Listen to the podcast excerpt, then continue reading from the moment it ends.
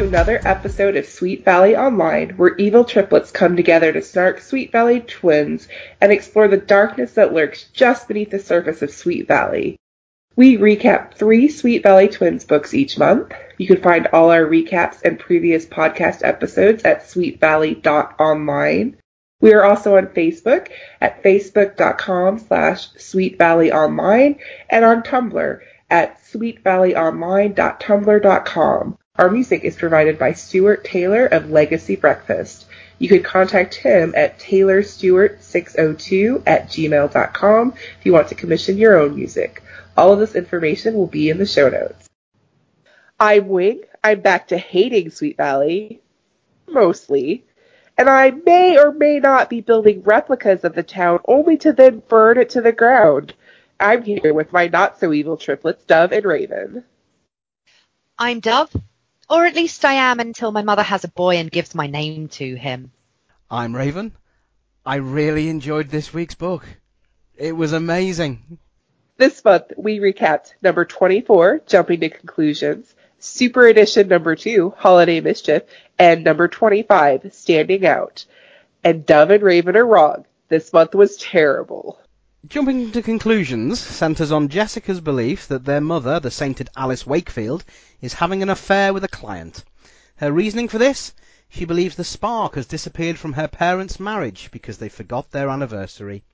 As is her wont, she convinces Elizabeth and Stephen that the problem is real, yo. The three of them band together and do their best to drive a wedge between Mummy and her imagined paramour. To be fair to Jessica, the clues are compelling. Her mother is spending a lot of time in the company of her client Frank, a famous bachelor millionaire with a private jet and chiselled abs. Jessica sees them dining together, laughing and flirting. She overhears phone conversations that are not meant for preteen ears. She even stumbles upon Alice and Frank dressed as Batman and Robin having freaky rodeo sex on the kitchen table of the Wakefield compound. I, I think. Maybe I dreamt that part, I don't know. To protect their parents' marriage, the twins intimate that their mother is a promiscuous drunken car wreck with a plethora of failed marriages and an entire cavalcade of unruly crotch rats. Frank buys into the whole thing until the big reveal. Frank is getting married to a different woman entirely. Ned and Alice are still very much in love, and everyone has a grand old laugh at the whole shebang. The shenanigans are glorious, the dialogue is gleeful, and the book caroms along at a breakneck pace, without one iota of snark or irony. The whole thing is brilliant. Jumping to conclusions, approved. I never want to go after Raven again in the book summary game. Holy cow. Okay. Yeah. Should we just quit? My God, I'm out. I'm done. Raven can do the whole podcast. That's it. So thanks for listening. Wing and Dove are now leaving because we are superfluous. And Raven, take it away. Yeah, Bleak Valley. Some shit happens. I don't know. okay. In Holiday Mischief, the Sweet Valley Middle School Choir is off to Washington, D.C. for a national competition. For once, Elizabeth and Jessica have not been a part of the choir because they're too busy doing 500,000 other things. Conveniently, though, the choir needs more members before they can go out to DC, and I'm sure you'll be surprised to know the Wakefields make the choir and then get a bunch of solos because that's totally fair to the people like Dana who have been involved in the choir from the beginning and doing all the hard work that got them to DC in the first place, but whatever. Also along for the ride is Anna, who can't sing at all but needs to find her secret sister who is moving from Australia to DC. She's learned about this from letters to her parents that her parents have not told her about, while Anna knows she's adopted, she's never heard about a secret sibling and is angry at her parents for keeping the secret and concerned as to why they have. The Wakefields work with her to pull all sorts of tricks to make sure that no one realizes she can't sing. Tricks like making sure the choir director can't tell that one voice isn't singing when four of them are singing at the same time because that's absolutely something that's going to happen from a choir director. When they get to DC, more shenanigans happen around keeping Anna's terrible voice a secret. Anna and Jessica manage to stop a spy at the Australian embassy. Anna learns that her secret sister Leslie is actually a secret brother. Sweet Valley wins the competition, beating out the school that has won for the past three years because of course they do. Lots of the solo awards go to the Wakefields because, of course, they do. And this is the most ridiculous book ever. The end. Most ridiculous book ever. I give you Johnny Buck in a flying limousine.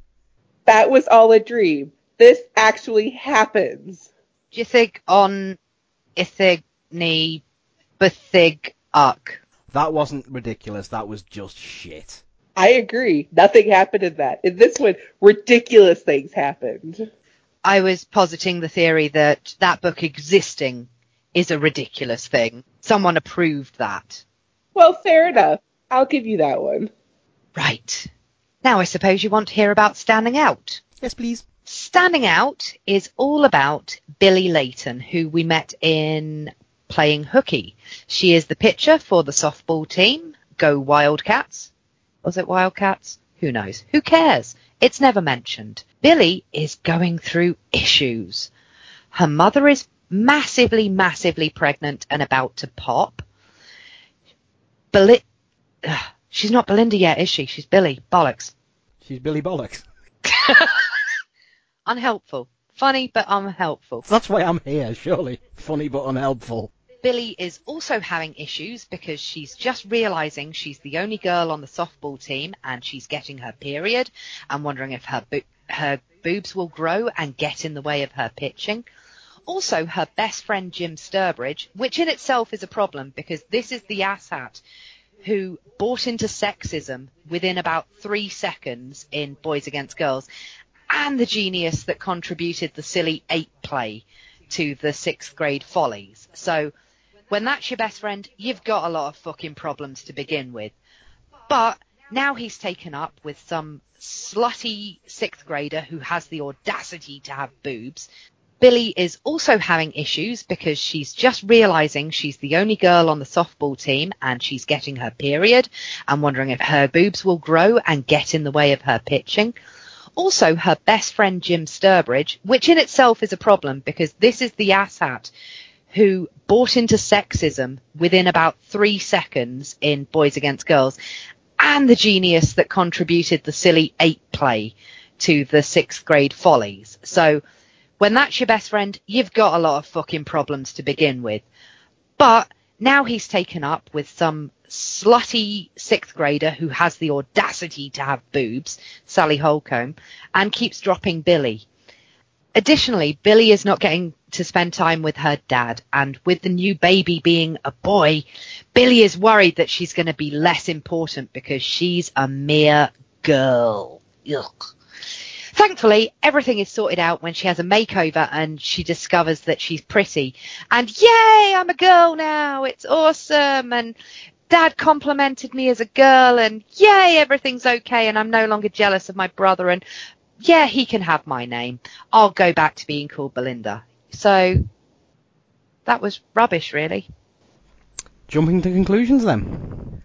This book. It was amazing. Absolutely. Clearly brilliant. the best book. Yeah. Clearly the best of this month. I, I do think that this one was written by the same um, Jamie Suzanne who wrote The Older Boy. I don't know what it is. I think it's the dialogue that gives it away. The dialogue in this was very believable and funny, which is something that it n- usually isn't. It tries to be funny, but it's usually lame dad jokes. But this ha- actually had some nuance and some character, and it was really, yeah, really, really well done. One of the Jamie Suzannes actually ghost wrote a couple of books in a series that Wing and I adore called Making Out, which is Katherine Applegate's uh, brainchild.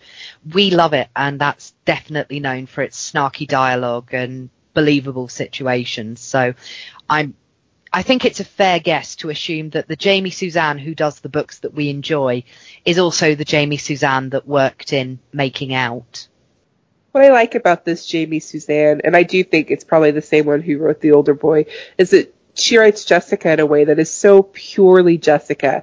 She's ridiculous and over the top and leaps to conclusions, but uh, and all of these things. But she's wonderful. She's manipulative. She do, does whatever it takes to get her own way. She comes up with plans that make no sense and yet work out.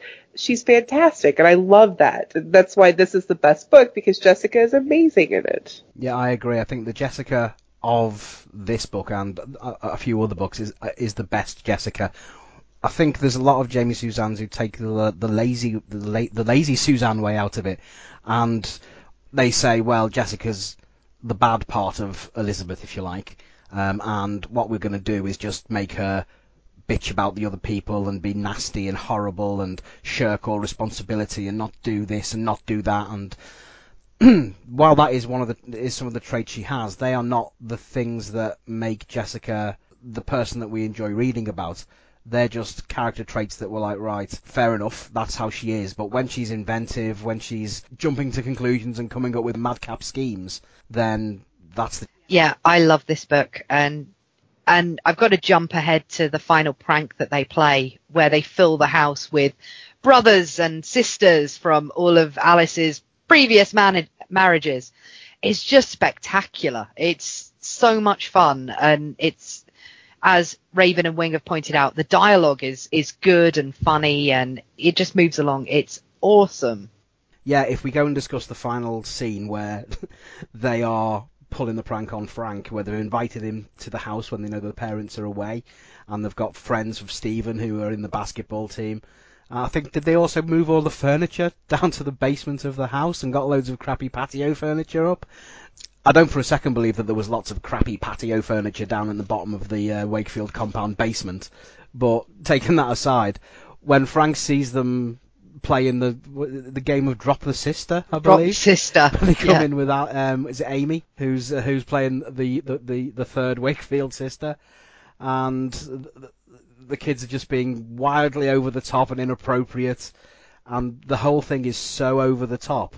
It's glorious. It really is. Another thing I like about this is that it shows their friends actually being friends, but even more than that, it shows the siblings banding together to do something. Often it's Jessica against Elizabeth or Jessica against Stephen and Elizabeth calling her ridiculous. But while I'm not entirely sure I buy that Stephen would believe this, if I could suspend that disbelief, the fact that the three of them are working so hard together to save their parents' marriage and coming up with these wild plans and bringing their friends in, and their friends are eager to make this happen. They love it. It's just a great look about what siblinghood and friendship can really do in positive ways. Even if it's in a ridiculous, unbelievable situation, it's great to see. I actually believe that Stephen would buy into this because we've had no indication that he's even smart. He's he's incredibly average. Like he's not funny. He just functions. He literally lives by the fridge, filling his face, going, "Thank God I'm not fat." Oh well, basketball. I do that. I play the basketball. I shoot the basketballs. That's like literally his contribution to the entire series. And there are some books where he's written as if he's like about four. He just has he's so magnificently stupid. So yeah, I can totally see him buying into this, especially since Jessica's the one who pitched it and he's in love with her. But I'm going to take a bit of umbrage at that one. I think that's a bit unfair on Stephen. I think what you're saying there is very pertinent if you look at Stephen in the series, but if you look at Stephen in the way that this Jamie Suzanne writes him, I think he's got a bit more to offer than that if we're taking it as this Jamie Suzanne's the same writer who wrote The Older Boy, Stephen was a very good sibling in that as well. He protected Jessica when the dates were going wrong, and he, he, he stood up for her when the parents found out at the circus and so forth. And I think that Stephen had a lot more going for him then. And in this book, he's also funny. I, I believe he is funny. He was funny in The Older Boy as well when he was teasing Jessica while they were on the double date together. But in this book, he is funny, and some of the lines he comes up with in the final scene. It's like, are these your brothers and sisters? They could be. There's too many to count these days. Stuff like that is is very, very, you know, a, a little bit more than just the moron by the fridge, as, you, as the other Jamie Suzanne's would have you believe. You're right. I also think that the believability, or, or Stephen believing it, is is a little more believable, if you like, than than um, Wing was suggesting as well because Jessica is very, very persuasive. That's one of the things we love about her. She can drag everybody along into these madcap schemes. But when Jessica's convincing Stephen, one of the one of the things that one of the lines which was very telling and very, very funny to me was when she's saying, "Oh, do you think that Mum showed us the picture of Frank's house in this magazine because that's where we're all going to live when they they elope together?" And Stephen's just like, "She never showed me a picture of a house." And I just proper creased up at that because it's so layered but that was the the moment that Stephen bought into it, and I'm like, yes, I can believe that entirely. He's worried about the fact that he's going to be lumbered with Ned, sat in the basement eating Cheetos and watching basketball for the rest of his life, without any females in the house at all. So yeah, I could believe that Stephen believed the whole thing. All right, you've convinced me. I actually could see that as a way that it goes with Stephen. Yeah, all right, you convinced me. Good job. Same here. I'd completely forgotten that this Jamie Suzanne doesn't just write Jessica well, she writes everything well, and we love her. So you're right. I mean, it's bizarre. This Jamie Suzanne even writes the parents well, because when they uh, came home and uh, there was the surprise party right at the beginning, um, where, where the kids had done a surprise party for um, the parents' 16th anniversary, and they were like, surprise! And the parents were like, what? What's going on? Oh, it's our anniversary, we'd forgotten. And they were like, what do you mean you've forgotten? And even then they were joking with the kids going, yeah, I knew the romance couldn't last and stuff like that. And it's from those early moments you're like, yeah, this one's this one's going to be good. There's trolling in the first in the first page from from the people that you don't expect it. So yeah, well done again to the Jamie Suzanne. Yeah, this book was just universally glorious, I think. Is there a resource out there where the Jamie Suzannes have been revealed and listed and stuff like that, or is it just still shrouded in mystery? Um, not not that I'm aware of. I mean, my Google fu may be weak. I mean, I couldn't even find the correct order for Sweet Valley Twins until TG stopped, uh, stepped in and sent us the list. But possibly it is. I know Kate William is a name of a writer, the writer of Sweet Valley High, but I don't know if that's yet another pseudonym by a fleet of writers. It kind of feels like it should be. One of the Kate Williams has done some of the Sweet Valley and some of the making out, and she's also got her own unique series, and she's ghostwritten maybe even Babysitters Club. I think the one that we like is quite prolific, but we have no clue who the rest are. There's at least one who openly talked about it in an article, maybe on Huffington Post, not too long ago, maybe a couple years ago.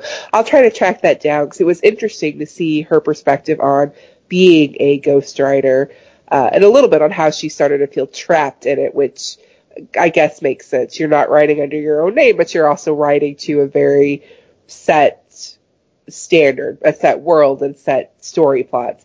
But yeah, so at least one of them has come out and talked about it openly. I don't know if any of the others have. I know that one of them has shared a few snippets of the Sweet Valley High Bible with another site. Um, only a few snippets. It, uh, obviously, it'd be delightful to have the whole thing available to everyone. Uh, like, I would happily pay for that, but I can't think who it is. So maybe I'll do some googling and put it in the show notes if I remember. When you say the Sweet Valley Bible, do you mean the notes that the publishers gave to the writers about things that needed to be included and not included and directions yeah, and and continuity and all sorts of stuff like that. And obviously that's a bit of a joke because continuity's never felt particularly high on anyone's radar. Yeah, I'm pretty sure the continuity section is just an appendix of that Bible, to be honest. Just says lol and has a smiley face, maybe a picture of a cock and balls. However, they have missed a trick not releasing that. They would get so much money for people to pay for that book.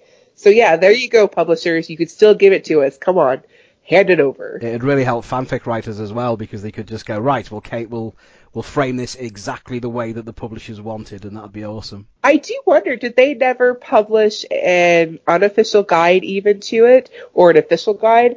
There was a book published partway through the Babysitters Club series that was kind of an encyclopedia of everything that had happened. Continuity, descriptions of what happened in each book, notes about the babysitters themselves, and it too struggled with continuity, both the series and this particular book, but it was an interesting resource, and I know fanfic writers uh, found it and used it. So did they not publish anything like that for Sweet Valley, Dove? As far as I know, no. But there is a book called If You Lived Here, You'd Be Perfect by Now. And it's by Robin, Robin Hardwick, who I believe owns a site that does recaps or, um, or is at least prolific in contributing. Um, I, I don't know very much about the Sweet Valley High fandom because I was always very much twins, but her name sort of rings a bell with me and I feel like it, it should and I should have filed away who specifically she is. But yeah, it's on my wish list. Sooner or later when I stop buying My Little Ponies, I'm buying that book. We'll have to take a look at it and do a recap of a recap book, apparently. That'll be awesome. Uh, yeah, let's drop a link to that in the show notes too, because I'm curious. Okay, one more thing I'd like to say before we move on. I mean, it, it's tough to uh, to say snarky things about a book that I loved, to be honest. But I will have to give a shout out to, to the pacing of the book because the whole thing was ridiculous, especially at the end. It was so overblown and so stupid.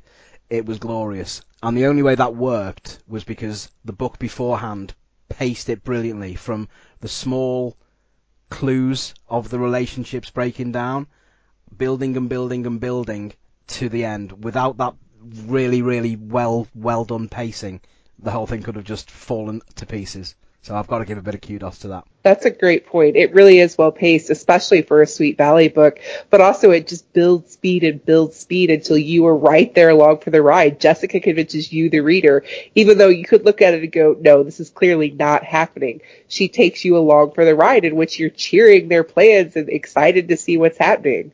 Also, you guys really need to go take a look at the written recap to see the cover of this book, which is possibly the greatest cover in the entire Sweet Valley series. It has Jessica dressed up like a spy wearing a fedora and a long coat as she's stalking her mother around town. And it is the best thing I've ever seen. You forgot to mention the newspaper, so she could be reading it if anyone looks over. so true. She so just, true. So much thought went into it, and we love it.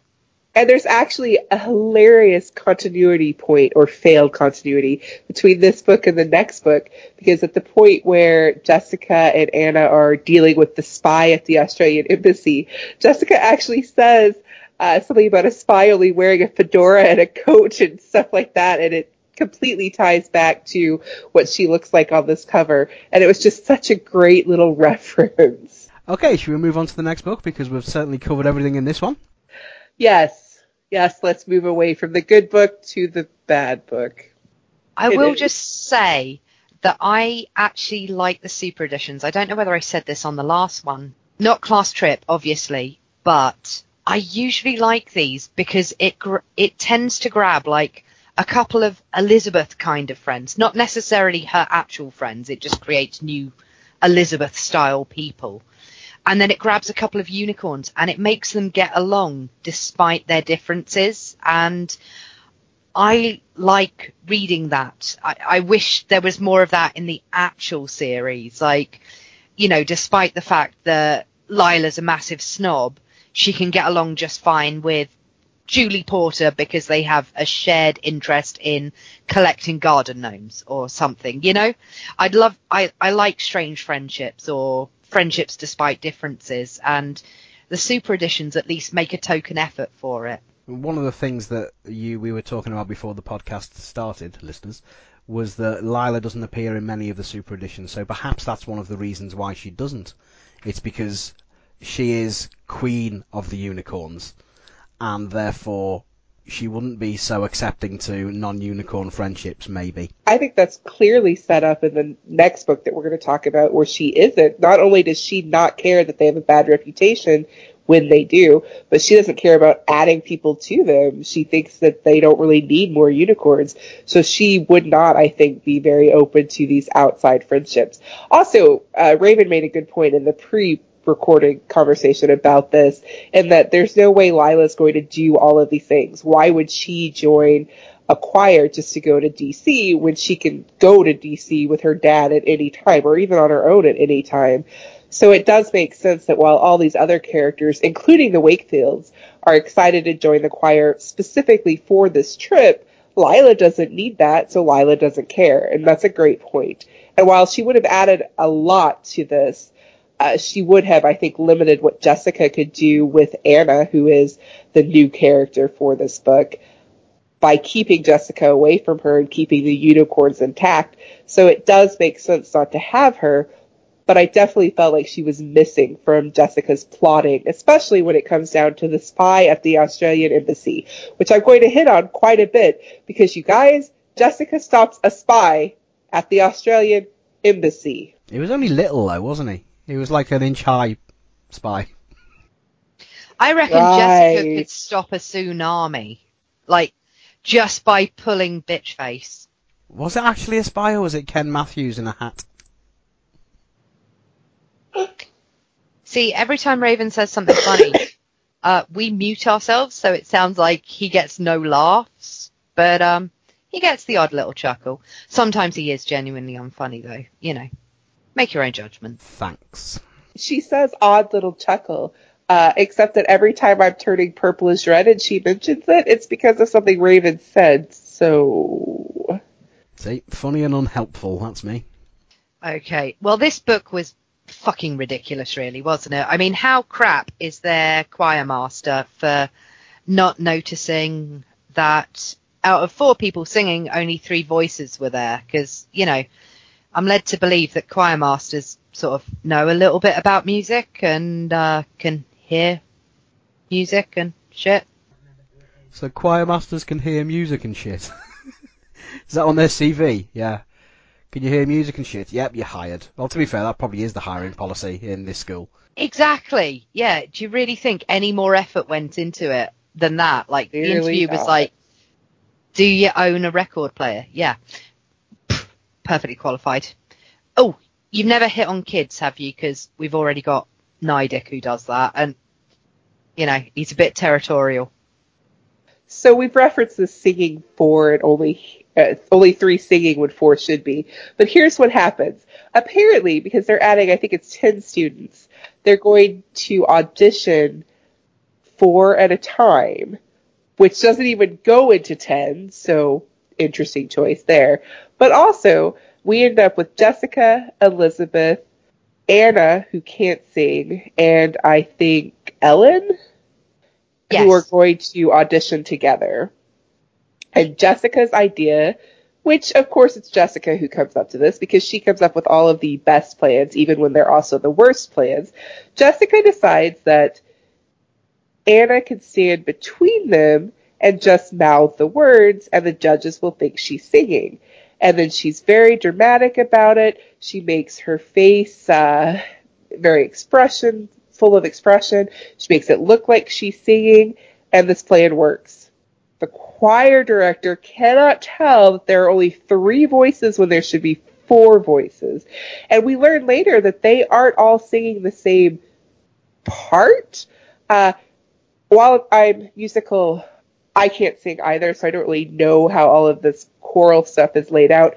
But one's a soprano, one's an alto. There's different voice types going on, and he still can't hear that there are only three, not four. Not only that, the fact that he's auditioning four at a time and then doesn't listen to them sing individually is ridiculous in and of itself. The fact that he can't hear three instead of four voices and lets them all into the choir is the most ridiculous thing in a book full of ridiculous things. I see that and raise you a better ridiculous thing. One of those three singers was Ellen Riteman. Why the fuck would Ellen Riteman do a favour for someone who isn't a unicorn, even if Jessica told her to? She's never, ever been nice to a new person. Think how horrible she was to Ginny Lou Culpepper. She may even have a vendetta against gingers, and Anna is a ginger. I'm just saying Ellen wouldn't go along with this shit. I think she would because again, Jessica's the one setting this up. Ellen is outnumbered. There are not a lot of unicorns participating, and Jessica is clearly the de facto leader when Lila or Janet's not around. So I think she absolutely would go along with Jessica. Maybe Ellen couldn't hear the fourth voice too. Maybe she was like, yes, we were all very good, weren't we? Especially you, Anna. You were excellent. Thank you. The whole thing with the, the choir thing, it just wound me up. Uh, exactly what you said about the, uh, let's just audition for four at a time, even though we need ten people. Audition five at a time, because then you can choose two groups. Instead of going, oh, well, we need this group, this group, and half of this group. How do you know which half is good if you haven't, if you just hear them all singing together? Also, I just want to put this out there. It's not fucking X Factor. It's a middle school with three grades in it. You've got enough time to let everyone sing individually. I mean, Raven uh, auditioned for X Factor, which had a significantly higher turnout than a fucking middle school, and uh, he got to sing all by himself. Wait, wait, let's roll this back. Raven auditioned for X Factor? You knew this, surely? I Yeah, did not know. I texted you while he was queuing, and also he told a lie about milk. what lie did you tell about milk? I got very confused about milk. For those who don't know, listeners, I work in the dairy industry, and I'd only just started working in the dairy industry in an office role. Um, and when I got down to the, I, I've been, how long have I been waiting? About ten hours to sing, and I got down to the bit where I was singing, and there was a producer on the show stood there, and she asked me what I did as a bit of banter, and I said, "Oh, I uh, I, work in the the um, the milk industry. I know lots of boring things about milk." And she said, "Tell me a boring thing about milk," which is the obvious question that they're going to ask if you lead with, "I know lots of things about milk." And my mind froze. I'd, not, I'd been there about three weeks, and I couldn't think of anything. So I just went, "Yeah, um, milk. It's got about 42% fat in it, and then that's the important bit. And when we take it out the cow, we just throw the rest away. And the, I could see her eyes glaze over completely, and it was just rubbish. It was just absolute nonsense. What I should have done is said, yeah, you know, milk when it comes out of the cow, it's green. And then the answer would have been really, and I went, no, not really. And then we would have moved on, and that would have been fine. And then I sang Life on Mars by David Bowie, and she went, it's a no. And I went home, and that was it. I will say, I think it's the milk lie and the way that was handled that kicked you off rather than your singing. Because they need someone they can banter with on television, and you failed miserably. Despite how charming you are here, you failed miserably there. I really did. I, I have sleepless nights about it still. Just think, if you'd have been doing a podcast at the time, you'd have probably been more banter ready. yes, I've been honing my banter ever since for my next opportunity. They will take me on the X Factor. Although on the other side of it, you had spent like nine years married to me at that point, so All the banter have been battered out of me. wow, that was not where I was going with that.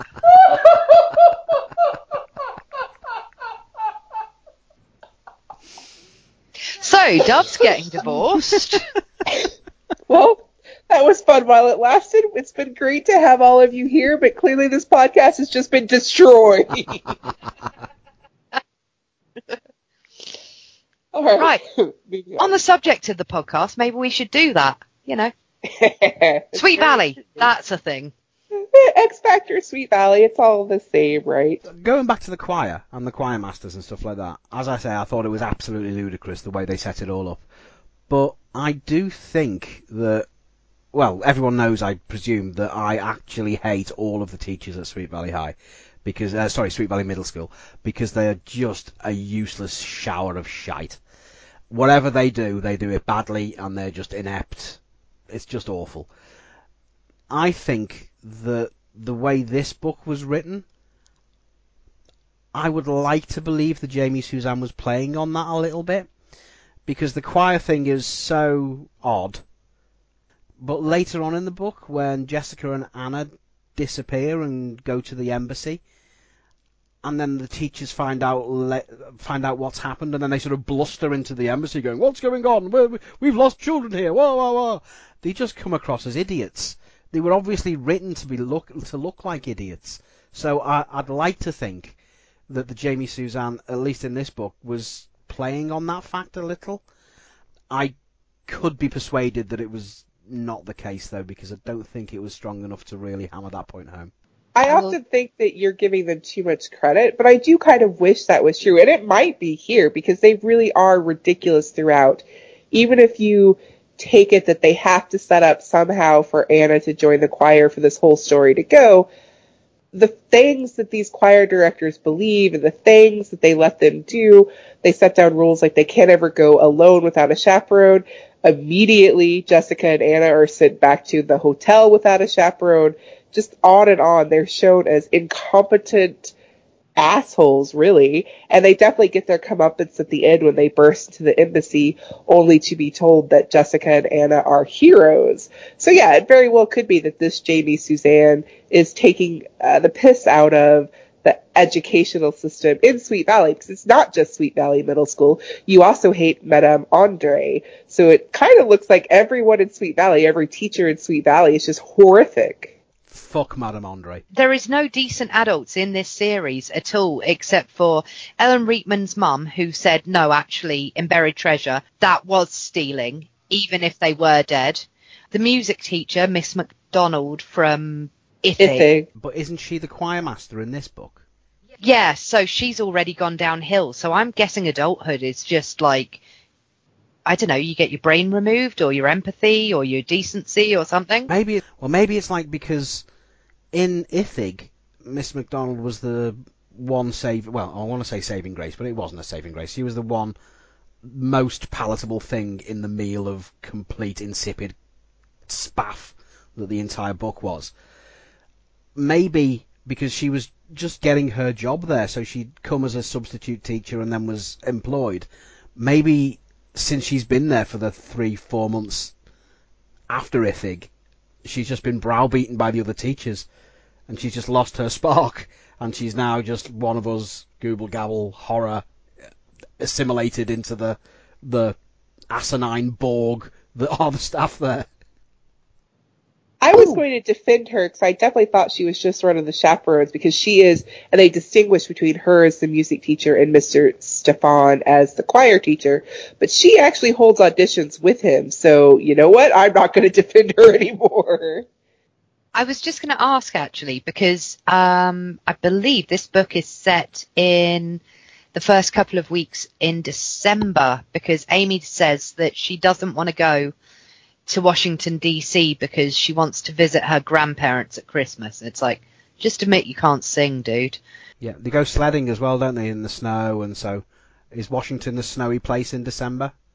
It can be. Also, their whole repertoire is Christmas songs. Oh yeah, so, they, they yeah, caroling, definitely they? going Yeah. into Christmas. They go, they go caroling, I seem to remember. Yeah, and then the book immediately after it is in the middle of softball season. So I was going to ask Wing, when's softball season? Like, Uh, because I, for all I know, this this lines up perfectly. But I just wanted an American's take. Uh, I mean, maybe it's different in California, though I doubt it. But usually, I think, well, so at their age, they probably wouldn't actually have a school softball time. Like softball, where it was co-ed, would be in the summer, and then in high school you'd have girls softball and boys baseball, and girls softball is in the fall and baseball's in the spring. But even then, they probably wouldn't be playing across December and January, like uh, the next book sort of implies. Especially since they're pretty far into their season. It's at the final games, right? So maybe February even. Yeah, I feel like this isn't going to line up. Though California does have better weather, they could still be playing. It doesn't line up with what I've seen at schools. Yeah, I mean, I didn't think it was going to anyway, but I just thought I don't. Just on the off chance that you had some quirky way of going about these things because of the benefit of Californian weather. I mean, Sweet Valley might have a quirky way of going about these things, obviously, but. So what's funny about this book too is that all of this choir stuff is actually the B plot, despite the fact that we're focusing on it over everything. Because technically, it is all driving the A plot, which is that Anna has found out that she has a secret sibling whom she thinks is a sister, but obviously in the summary earlier, I spoiled that into it's actually a brother. But I got this book because it talks about adoption, and as we've talked about in other episodes, I am adopted. For once, the treatment of adoption in this is not terrible. There's, I think, only one line about Anna looking for her real family, uh, and that's crap, obviously. Adopted families are real families. Other than that, this treats adoption really well. Anna being adopted is not a big dark secret. She's always known. Her parents are very upfront about it. They've talked about it. She has no unhappy feelings about it. She doesn't feel like her life is empty. The only thing that happens is that when she finds out she has a sibling she didn't know about, she feels hurt that they didn't tell her and worried that they are afraid that she'll try to leave them or try to go find her birth family. She is worried about how they feel and why they think they have to keep this a secret when they haven't kept anything a secret before. And I really love that. That's an unusual treatment of adoption in pop culture, especially at the time and it's great to see. It's pretty much exactly what I'd want to see from an adoption story. If you want to do some sort of secret in an adoption story, make the adoption known and then have a sibling that they couldn't know about for some reason. And in this case, it is because her brother's adopted family uh, in Australia was a part of some very high level government work. He had to keep things a secret for security reasons.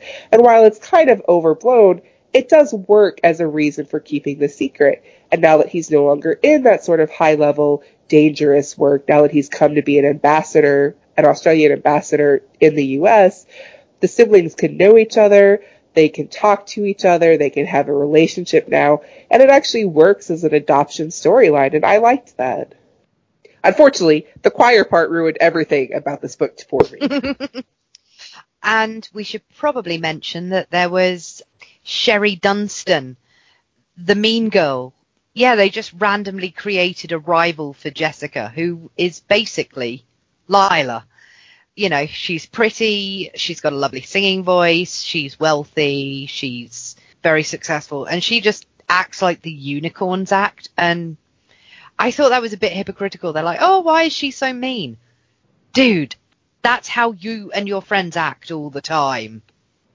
Yeah, that's a good point. Uh, another thing with Sherry Dunstan is did they have um when they they all went sledding, I believe, and having some sled races from the two schools.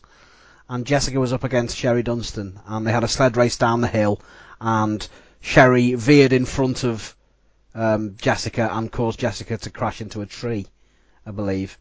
And she went on to win that race. And then for some reason, everyone went, no, you can't do that, Sherry, you must go again and they went again and had another race which Jessica won. And that whole bit seemed to me like, well, you've got to have the Wakefields winning at everything. I was like, I didn't like that bit at all. I was like, why, why not just have it like Jessica doesn't want to race again or something? And it's like, fine, whatever, we'll move on from that. It just seemed a bit fan servicey that. It really did. The other thing is Sherry takes up a lot of time in the narrative, enough so that for a while I was wondering if she was going to end up being Anna's secret sibling because she really ah. does pick on Anna a lot for no reason. She hasn't even heard Anna sing, which is part of why she picks on her. And Jessica gets on her radar by defending Anna. So yeah, it just seemed like she had far more weight to the story than she should have as just a mm. mean girl side character. So yeah, for a long time I was waiting for the surprise to be that she was the secret sibling. That would have been great. Yeah, I hadn't considered that. That would have been really good. I will say that she was picking on Anna because she hadn't heard Anna sing, but then neither had the choir master, so. This book also carries on with Jessica coming up with wild schemes and being prepared for them.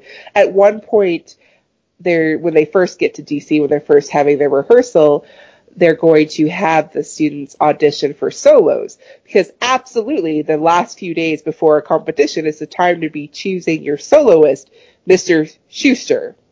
However, uh, to get Anna out of it, Jessica spills ink on her new sweater, and this is when they're sent back to the hotel without a chaperone.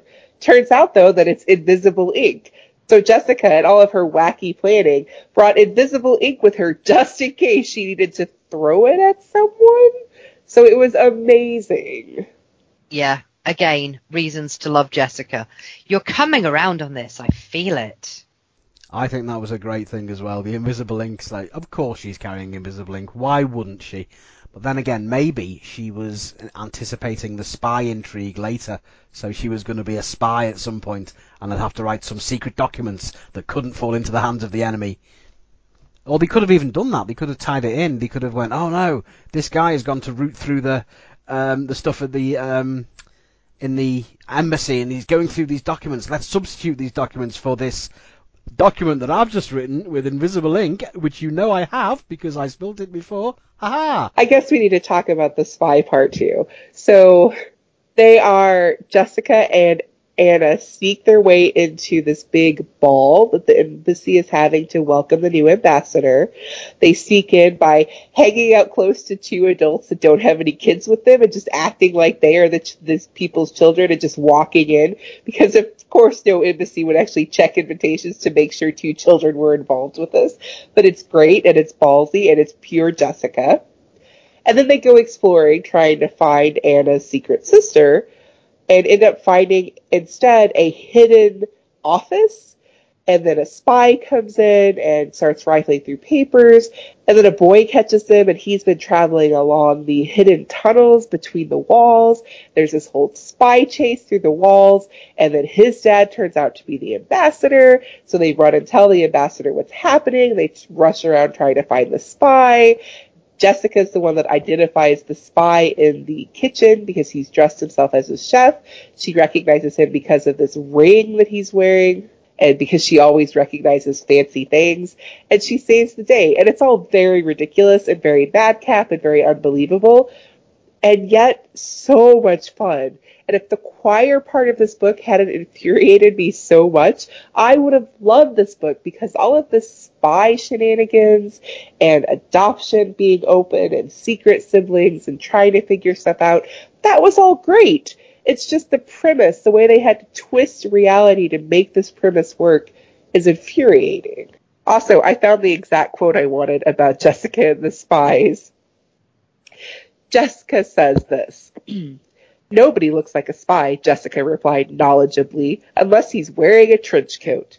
Which is, you may recall, exactly what she's wearing to spy on people on the cover of Jumping to Conclusions, because Jessica is amazing. See, Jessica Love is strong on this podcast. You gave me a shirt that proclaims my love for Jessica to the whole world. In you knew, you knew I was coming around on this. I know, and then I made it worse by making sure that it was a colour that you despise. I knew you hated hot pink, and we searched long and hard for the most obnoxious shade. And to be fair, we only quoted what you said directly. This is what friendship looks like, people. Avoid friends at all costs, or you two will end up here. Friendship is not magic. Friendship is a bag of dicks. Okay, so have we exhausted the holiday mischief? I think so, and I hate you because you guys have all talked me around to liking it a lot more than I did, as usual. So great. Let's move on. Well, I'm not going to talk anyone into liking this. This book. The thing is, I used to reread this one quite often. I quite enjoyed it for like the tomboy angle, but it's got the most awful message ever. Like the moral of this story is your identity is your gender and boys are better than you. It's awful. I mean, Billy's parents are awful. Her dad calls her Billy, short for Belinda, every day of her life for 12 years. And then the mum gets pregnant, they find out they're having a boy, and they decide to call him William Arthur to honour a granddad or something. And they automatically assume that they're going to call this boy Billy. And as Wing pointed out, you know, you can shorten William other ways, like Will or Wills or whatever you want to call him. Maybe Wills is a bit English. But, you know, you could call him Will or Liam or, oh, I don't know, whatever you want really. But they're just like, no, we're going to call him Billy because we'll just take that name off that girl child we had to tide us over until we got what we wanted. And it's just awful. It's so insulting. It just shows a massive lack of respect for Billy. And when it's when it's later tied up and you know she's holding her brother and all the resentment floats away. And Wing says that's a thing that that happens. And since i'm an only child who doesn't like holding babies i can't see that but i am open to it being a reality obviously you know, she's just like, oh yeah, I'm Belinda now. And then her dad goes, oh, you're so pretty now that you're a girl. And she's like, that's the best compliment I've ever had. Daddy really values me because I'm a girl. And it just undermines everything. Like, oh, you were really good at softball. You were really good at fishing. You were probably good at running. You know, if your dad spent all this time teaching you boy hobbies, all of that is fucking irrelevant because you're a girl, so put on a dress and call yourself Belinda. there's some really great bits about this, especially with Billy getting her period for the first time and all of her concerns about now that she's hitting puberty, will her changing body hurt the way she plays sports? Uh, she's starting to notice boys. She's just really awkward about it. And all of that is great. That's exactly true to so many people I know that they did start to worry, well, I've played all these sports for so long. If I get boobs or if I get taller or if I gain weight in my hips and stuff, is this going to be a problem? And sometimes it is and sometimes it isn't. But then there's all this stuff with her family, which is complete crap. And the fact that she's so excited to be getting these compliments paid to how she looks, not just from her dad, but from the guys on the team who she thinks are really starting to see her as a girl for the first time. And all the compliments she's had about her sports just don't matter compared to these. That's disgusting.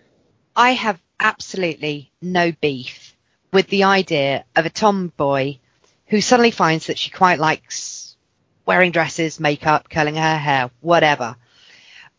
But, and here's a spoiler for the rest of the series, Belinda Layton from this point will only ever act like a unicorn, just a standard unicorn.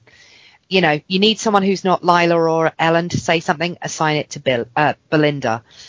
And there is no sort of callback to how how sporty or how she had this interest in her tomboy style hobbies.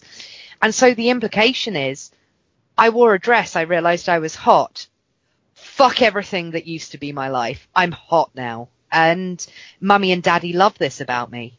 That spoiler is even more infuriating because Jessica gets to be a unicorn and still be this basketball star and softball star at various points in time. But Billy has to give up her name and her identity, become a generic unicorn, and we see nothing of her again. That's such bullshit. I will say one thing. This is going to sound like I disagree, but I largely agree with what you've just said. Um, the whole thing about the unicorns in this book, I thought was quite well handled to a point, in that they went to watch the important game that Billy was um, pitching in, and they Billy wasn't doing very well, and it, wasn't it raining, and Lila was there, and she just went, "Fuck this noise, this is rubbish," and then she stormed. She didn't storm off, but they left, and later on, there was it was like. Uh, I, I believe this was also the book in where more unicorns being, more people being invited to be unicorns was mooted, and Lila was like, "No, we're fine, we've got enough." And then later, when Belinda won the game, they were like, okay, let's see, we'll, we'll invite her to be a unicorn because she's sporty and she's a winner. And Lila was like, well, yeah, but she might lose next week. And I thought that was amazing. I thought that was very Lila. I thought Lila shone in that whole part. And then they offered her, uh, Belinda, unicorn membership near the end. For me, the story was about Billy Stroke Belinda not finding her place because of the changes she was going through, and then hopefully finding her place by the end where she was comfortable with both parts of her personality. And for me, the story had led it to the point where when they said to to her, "Would you like to be a Lin- uh, Would you like to be a Linda?" When they said to Belinda, "Would you like to be a unicorn?" It was prime for her to go, no, I'm happy not to be a unicorn and play softball and do all these cool things. Yes, I'm now Belinda, but that doesn't mean that I'm not Billy and I'm not still going to be doing fishing with my dad and playing with my little brother. I'm going to have more to my life, but I don't need to be one of you plastic, weird, snobby bitches. And she just immediately went, "Yes, I do. that'll be that'll be awesome. I'm going to be a unicorn." And that really disappointed me. Yeah, it's it's the same thing. It's it's the acceptance of the unicorns of becoming a unicorn was like the deciding factor. Like, yes, I have given up Billy. Billy was a placeholder, and now I'm hot. I agree. Like, I really thought the book was building in awkward, sometimes terrible ways to this fact where she could put on lipstick and wear dresses and then still go kick ass in sports. And she would turn the unicorns down, and that would be fine because not everyone has to be a unicorn. Elizabeth clearly left the unicorns, but no, that's not what we get. I do think the unicorns were overall pretty great in this book, and Lila was best Lila. She was amazing. The subplot here is that the unicorns are trying to clean up their reputation because they want to win some sort of community award because it's an open-ended one all expenses paid trip within one day of Sweet Valley or something like that. Don't get me And- started on that. no, no, I'm trying to get you started on that. Why don't you tell us about the ridiculousness of that prize? Uh, the prize, the prize for this community award was a a, a one day trip to anywhere within 50 miles for the entire organisation that won the award. Now I'm sorry, but with a little bit of foresight, a little bit of forward thinking, and with people like Jessica behind that, if they won, that school would be bankrupt within a week because it was all expenses paid somewhere within 50 miles of Sweet Valley that would have been something massively expensive and inappropriate that they could have all honed in on. And reading the letter of the law took that school to the fucking cleaners. Yeah, and aside from anything, you know, it's been retconned that this is a suburb of LA, so there's got to be some like film studios. You've also got Disney. Is there a Universal in it, LA, There or is a I? Universal, there's a Knott's Berry Farm, there's a bunch of things within 50 miles, since they're that close to LA, that they could have just absolutely destroyed this prize because it was expenses paid. Like they wouldn't even have to pay food and stuff, so they could have just taken them to the cleaners. And it's ridiculous. Raven goes boom in the written recap over it, and it's amazing. Yeah. With this, um, this story, like, so much of it irritated me that I just kind of want to rip it to shreds. And there's like the bit where Billy's dad gives her the compliment, Oh, my daughter, you look so pretty. And inside she's like, all other compliments don't matter. This is the one that matters. And like, if you read that with a trans head headcanon that Belinda is a girl, but she's always been forced to be a boy, that's lovely. But it's not. She's, she's a tomboy and she's just hacking off part of who she was because she's pretty now. And it's just, it makes me angry. And Or even if you read it as she has been forced into these sports things and has hated it the whole time, and now he's going to let her be the person she always wanted to be, that'd be fine too. But she loves these things. She loves going fishing with her dad. She loves softball. She loves being competitive and beating people. And then there's just this 180 where she's like, no, no, I can only be a girl now and girls can't play sports or go fishing or hang out with their dad. I have to like make up in dresses and giggle over boys and become a unicorn. And it's that complete idea that you have to be one thing or another that is horrifying and wrong. It is just wrong, Jamie Suzanne. You are wrong. I just wish in later books when they refer to Belinda Layton, they would say more about whether she does athletic things. I mean, okay, it has been a while since I've read a sizable chunk of the books. So I could be wrong and I will be delighted to be wrong if I see it. But in the back of my mind, I'm fairly certain that she doesn't. I mean, cause, you know, a tomboy who likes to get home, get in the shower and pretty herself up is cool but this isn't. And it just, it, it was sad. It made me sad and it made me angry. It And was just- sad. And just the way they gave her name away, like they never even discussed it with her. They had a discussion that Belinda overheard where they decided they were going to call him William Arthur. And then the dad went, oh, Billy won't like it because I've been calling her Billy for 12 years. And that was just kind of it. And Billy sort of reacted by going, they were, gi- they're giving my name away and goes upstairs and has a cry. And then, you know, the mum has the baby and she holds him and, um, you know, meet your brother, William Arthur. Nobody clears it with her. Like, if she hadn't had that moment of, I'm holding a baby and it's the best thing ever.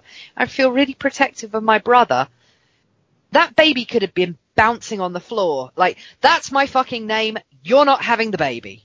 I mean, okay, admit that that took a very dark turn and I didn't mean it to. I didn't even know I was going there. But I'm just saying, it might have been tactful to have that conversation just to head off any potential baby murdering. I think that would have been quite good as well because she'd been um, set up as being very sporty, so she could have properly scored a three pointer with that baby. Yeah, she That's could have very hoofed true. him over the hospital roof. the gonna crowd goes that wild. baby hard.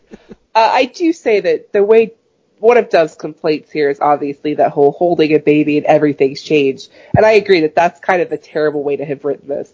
I did really like the fact that her baby brother is what changes her mind about being so angry. Just in that fact that you can be angry about having a new sibling and angry about all these things, and she is dealing with shitty things from her parents in particular. But that younger sibling thing is just, it rang so true for me. Like you can later fight, and I'm sure they will later fight and have arguments, but my god, when you get to be a big sibling for the first time, it's such a great, great feeling, or at least it was for me. So that part rang true, like just her utter joy at having a baby brother. I remember that feeling well. I just wonder if they're going to have, she's going to have that utter joy when we read the sequel to this book in 12 years, where young William Arthur's wearing a dress going, call me Belinda. I think that'll be amazing. That would stealing be my name again. fantastic. Bloody hell. And then she takes Billy back and they She both does. get to be happy. It's the circle of life. Uh, I will say the best part about this book is Lila. Lila is so purely Lila.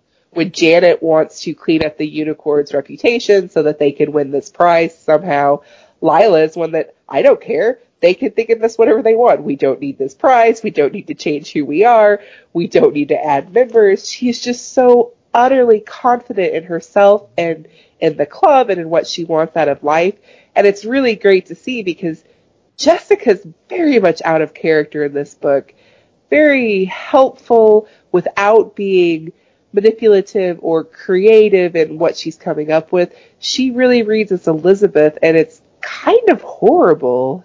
I think Lila's, one of Lila's um, motivations behind being so, well, fuck this award, is that the prize for the award is a all expenses paid day trip to anywhere within 50 miles, and Lila's entire life is an all expenses paid day trip to anywhere within 50 miles, to be honest. Or farther out, Or yeah. so she out, really yeah. needs nothing. Oh, well, you- what, what's this? Free stuff? Who needs free stuff? I want to pay for everything. exactly. Yeah, Lila was just so good, and she was just so not interested in changing their their reputations. And I also love the fact that Janet was like, "Don't tell anyone. Like, it'll be really embarrassing if people think that we're, you know, we're working on our reputations because they don't think they're good enough." It's like. Uh, people are always going to talk about you, Janet. You know, you, you're basically a fleet of harpies. Lila is the only one I respect because she's like, yes, I am evil. I Right, like me she's that like- way. We are a fleet of harpies. This is who we are. This is the whole point of the club. Yeah, Lila is the greatest. Which is especially nice to see because obviously the previous book, Lila's not around since she doesn't need to join a choir to go to DC. So it was nice for her to come back out swinging in this book. So that was pretty great. The rest of it, not so much. It would have been quite nice in the previous book to see when Jessica and uh, when Jessica and Anna crashed the embassy. Lila was actually there.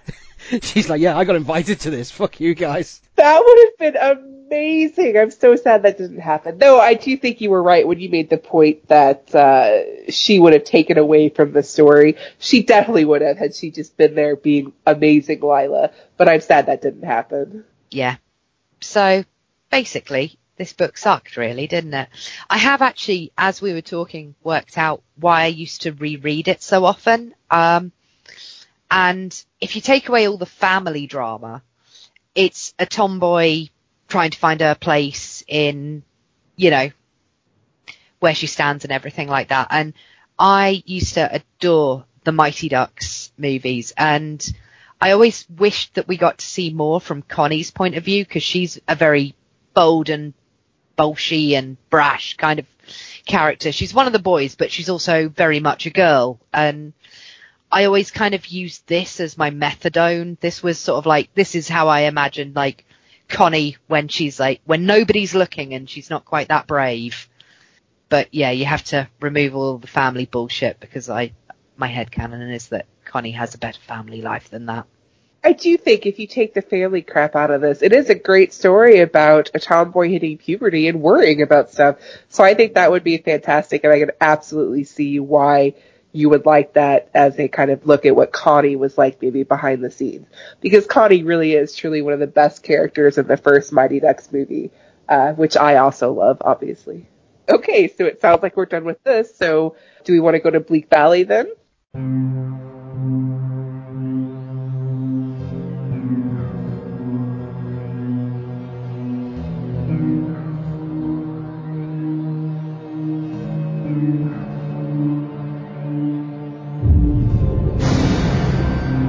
Jessica Wakefield doesn't exist.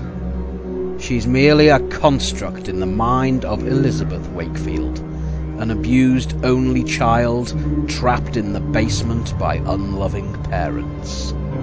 Elizabeth Wakefield, whose imagination spawned the whole of Sweet Valley in an attempt to escape her lonely, imprisoned, apocalyptic clusterfuck life the name for Elizabeth's altered reality? This desolate nightmare, the purple underbelly of a cracked psyche, the dark world of her mind and soul?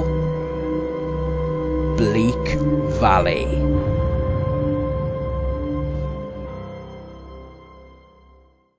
Okay then, so I guess we're starting with jumping to conclusions, Bleak Valley. Yeah, I mean, I think that explains itself, but uh, have at it, people.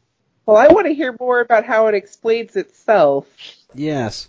Basically, just the end bit with all of the brothers and sisters and the trashed house, and you're not really sure who's related to who, and the boys are quite boisterous, and yeah, we're going to drop, drop our sister off the roof. It's really fun. And Alice is a pr- promiscuous drunk who's been married multiple times, and she really hopes the marriage with Ned is going to stick. I'm just like, isn't that Bleak Valley canon? Well, except that canon for Bleak Valley is that Elizabeth has no siblings except maybe that one step sibling that she hoped would save her.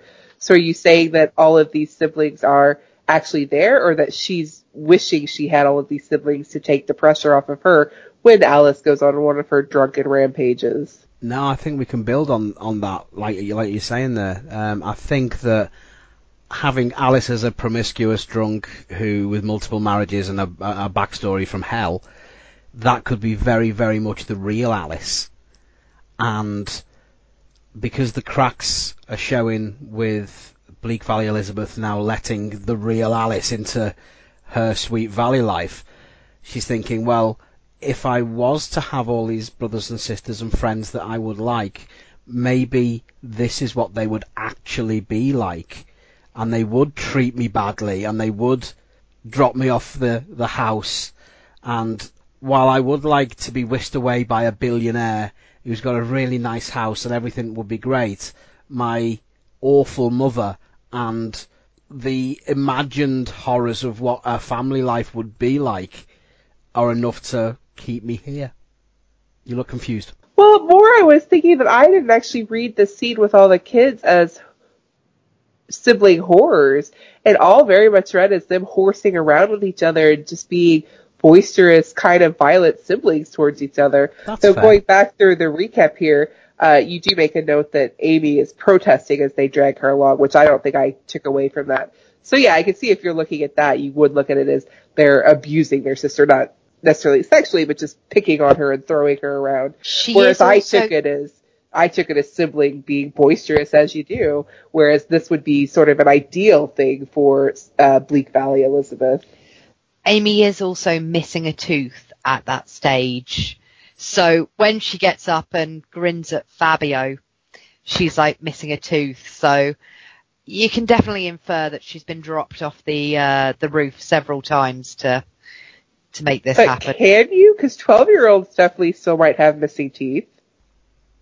True, true. That's something I didn't consider. So fair.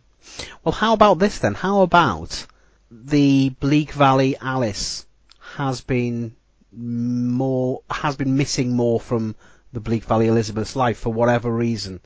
Maybe she's had to go to rehab or something like that, but she's not been there as often. So Bleak Valley Elizabeth is imagining a way out with her- her mother. Maybe she likes her mother. Sorry, maybe she hates her mother slightly less than she hates her father. So she's imagining her mother finding somebody else who will take them away, and that person's going to be rich and handsome and have all the things that she wants. But she's so browbeaten and distraught with her own predicament. She's got Stockholm syndrome, so she creates these siblings and these reasons not to go. So her her own subconscious is rebelling against this imagined escape that she's got by having her and her imagined twin do their very best to have the family unit stay together. We could also look at it as she sees this opportunity for escape or at least for change, but she saw that previously we talked about with the step sibling coming in and she thought maybe they were going to save her. And that went so horrifically wrong that maybe now she can immediately see something and be excited about a hope for it, but then remembers that things don't ever go right for her. Anything that brings her hope is just going to end up destroying her, so she has to push back against that. And I mean, I don't disagree necessarily that Bleak Valley Alice isn't the drunken woman with all of the failed marriages and 500 kids. I just didn't see the sibling situation in Sweet Valley as being as negative as apparently other people did. Uh, yeah, so I think either way or any of these ways works with Bleak Valley depending on how many siblings Bleak Valley Elizabeth does or does not have. To be fair, the book as written was fun more than anything. Yeah, definitely. I can see the Bleak Valley version of that fun being the more abusive rather than the the fun that we had in the actual story. That's fair. That's definitely fair. Okay, well, I, I mean, it, it's it's tough to go Bleak Valley on a on a book that is so fun, even though it does lend itself to some obvious parallels. Yeah. It really does. It is hard. Uh, it's harder for I think this whole month. I was as I was reading them, I was thinking about Bleak Valley, and I was really struggling to get real Bleak Valley into it. I mean, as we move on to Holiday Mischief, it just reads as an escapist fantasy to me, especially with all the overtop illogical things that happen. The choir stuff where obviously she wouldn't know how a choir would really work. Elizabeth getting to come in to be this hero that wins some singing awards. Jessica getting to come in and be a hero that wins singing awards. Anne stops as spy who just happens to be spying on things in the middle of a party at the embassy. It just all very much reads like it just all very much reads like an action adventure escape story. So yeah, that fits well for me just as is as a package deal. Yeah, and the added bonus of um, Anna, who is adopted, finding a sibling. Um, I think that just reflects the fact that Bleak Valley Elizabeth really, really wishes that Jessica was real and, you know, doesn't really go much deeper than that. That's a good point that I hadn't thought of. Could Bleak Valley Elizabeth actually be projecting herself as Anna in this book? Could she be like, well, I don't have a voice, and so I need to do my best to escape my reality by finding my real siblings and family? Because these people obviously aren't. That is excellent. The whole not having a voice thing in particular. And especially if you take that one step further, that Anna in Sweet Valley uses Jessica and Elizabeth to be her voice. And as Elizabeth built this world where Jessica is what she wants to be, that's phenomenal. Really well done. I mean, it doesn't really tie in with the spy stuff, but um, but yeah. Again, escape is fun. Yeah, That's all yeah. she needs sometimes. Yeah. Yeah, I think sometimes Elizabeth just sees things like a quick clip on TV or an advert or hears a snippet of the radio or something and then she just sort of like folds it into her daydream because it's new and she hadn't thought of that and why not incorporate it into your world? How meta? Maybe she saw the cover for Jumping to Conclusions. I like it. Yeah, I think with the the Anna not having a voice, I think it could also tie into the fact that the fact that the choir master's not really hearing what's going on, and the whole thing is just the adults just being useless again. That could be her screaming into the dark and nobody listening. That's really horrifying. I love it. Okay, let's move on to the uh, the final book. Okay. right. Standing out. Bleak Valley. I got nothing. And go. Well, that's a tough one. This, to be fair. Actually, Yeah. this is a lie. I have something. Okay. So during the written recap, Dove talks about how at some point it's going to be Lois saves Sweet Valley. Go ahead. Hashtag Apocalypse Lois. Yeah, Apocalypse Lois. And so I'm just going to take Apocalypse Lois as my Bleak Valley. Eventually, Bleak Valley is going to be the end of the world, and Lois is going to save us all. There you go. Boom. Done. Yeah, it's hard to know with this one. I mean, Could we tie stuff into the changes that Billy was going through? Maybe Elizabeth, Bleak Valley Elizabeth's going through similar changes. possibly, but at the same time, there is a book later on where uh, the twins get their period. So, with that in mind, it's kind of hard to. Um, Hmm. Hmm. True. Right, but if you're like me and don't know that that's happening, thank you for the spoiler. You can look at this as, yeah, she's concerned about puberty hitting, or also that she is wanting to figure out a way to become the daughter that they want. She's still looking for a way to make her parents love her after everything. That's nice. Yeah. Yeah. like I said, Bleak Valley was hard for me this month. The two Yeah. books, the parts that I enjoyed of the two books, and then obviously really liking jumping to conclusions, I couldn't find a lot of stuff there. But this one was just hard. Not only did it infuriate me, but it doesn't, except for that maybe finding the way to make her parents love her, it doesn't really feel in any way that Bleak Valley Elizabeth would want a story like this or want to tell herself a story like this.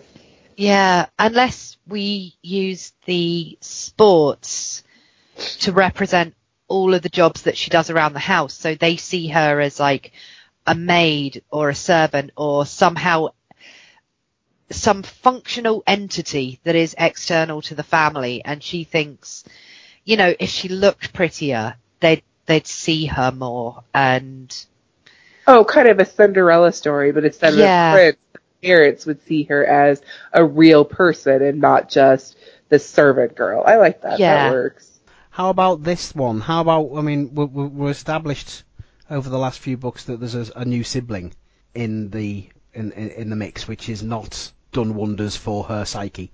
Uh, hasn't been very liberating for her. Uh, probably made her quality of life worse.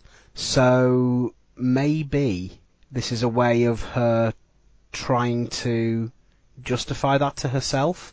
Maybe she's experienced changes in her life because of this sibling coming in and upsetting the status quo.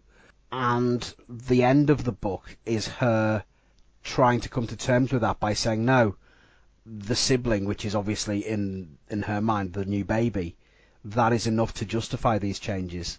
That is enough for me to say that is fine, I can move on. That I think is a good point, actually. Yeah, nicely done. Especially in the idea that in the Sweet Valley version, the new baby coming in is such a joyous moment only at the time of it arriving. Before that, it's very stressful. But that she then chooses to accept this new sibling and love it. And Elizabeth is looking for that way to have a connection and to and to get out and to become a part of the family. So I definitely see her kind of trying to show herself a map of what she needs to do, even if she feels miserable. Yeah, yeah, nice. Cool. All right, so I take it back. That one had the best Bleak Valley stuff. It just took a while to get there. I think we have sufficiently bleaked the uh, the books this week. Should we move on to our best and worst of the month? Yes. So Raven, Yes. what was your best and worst? I'm Oh. sure no one could guess. the best book this month had to be Jumping to Conclusions because if I'm being completely honest, it was the best book of the series so far. I really enjoyed it immensely. Better than The Older Boy by a smidge, and that was very, very good too. So, yep, no surprises there, but that was my best. Ah, the worst book. I mean, we've been quite hard on both of these books. There were bits about them that we liked and the bits about them that we hated. I will say of the other the other two, both of them I enjoyed more than I didn't enjoy. And if I had to choose between Holiday Mischief and Standing Out, I think the worst of those two is likely Standing Out, but it's close because I did enjoy it, but the take home message on that. No, I'm going to change that. No, I'm going to change that. The worst one was Holiday Mischief because of the fucking choir crap. And that four, four into ten and not, yeah, that was it. Yeah, that's the one. That's the worst one. Pretty much always teachers for Raven. It always comes down to the teachers and their failure. Agreed. And I have to say, I actually agree on both counts with with uh, Raven. Jumping to conclusions is by far the best book. To be honest, it's been one of the best we've read so far. Full stop. So obviously, it was going to win regardless of what it went up against. And the worst was Holiday Mischief, which ordinarily wouldn't be the worst uh, I actually quite enjoyed it for what it was. And I quite often, as I've said, I like it. I like the super editions when they force unicorns and non-unicorns to just get along to go along or go along to get along. So it had a lot of good about it, but for some reason, I always just reread Standing Out a lot as a kid, so it's kind of got that holdover. And even as a kid, I got that it was utterly bullshit and you know, it was a bad message and an awful thing to do to Billy slash Belinda, but still I enjoyed it for the tomboy storyline. I definitely agree that Jumping to Conclusions was the best of this month and one of my favorites of all of the books we've read, though obviously that is not really high praise considering a lot of the crap that we've read and how I feel about it. I do differ in that uh, I think standing out was the worst book of the month. The tomboy stuff was fun, but everything else that happened, and especially that ending, was horrific. Uh, and I really did enjoy the adoption part of Holiday Mischief. And if I can ignore the choir part, the whole spy shenanigans was just ridiculously fun. Not believable in the slightest, but fun. So yeah, for me, jumping to conclusions was the best, standing out was the worst think it's telling that this month no one chose their own book as the worst, which is nice. It is. It is. It's been one of those months where each book had a very positive quality about it. And so, you know, it's just unfortunate that they were against each other because I've got to say the next two, Taking Charge and Teamwork, don't do it for me at all. So had Standing Out been against them, it would have won rather than coming second place. I will say that I'm kind of glad that we've gotten to a point, and I'm hoping it continues this way throughout the rest of it, that any individual book, I don't really hate the whole book. Like I do obviously still hate parts of it, but I don't necessarily like Sweet Valley as a whole because of the parts that keep adding up. But there's no one book that I really just utterly want to set the book on fire there was a lot of rage the first few months we were doing this, and that's hard to maintain, especially when I have a lot of real life political rage going on at the same time. So it's nice to be able to look at something and be, no, no, I really love this part. Or, yeah, that part sucked, but this part was pretty great. And also, I'll admit that uh, Raven's joy in some of these books, particularly this month, his joy in jumping to conclusions, is really carrying me along. Uh, he's also a first time reader, though he's reading ahead and I'm not.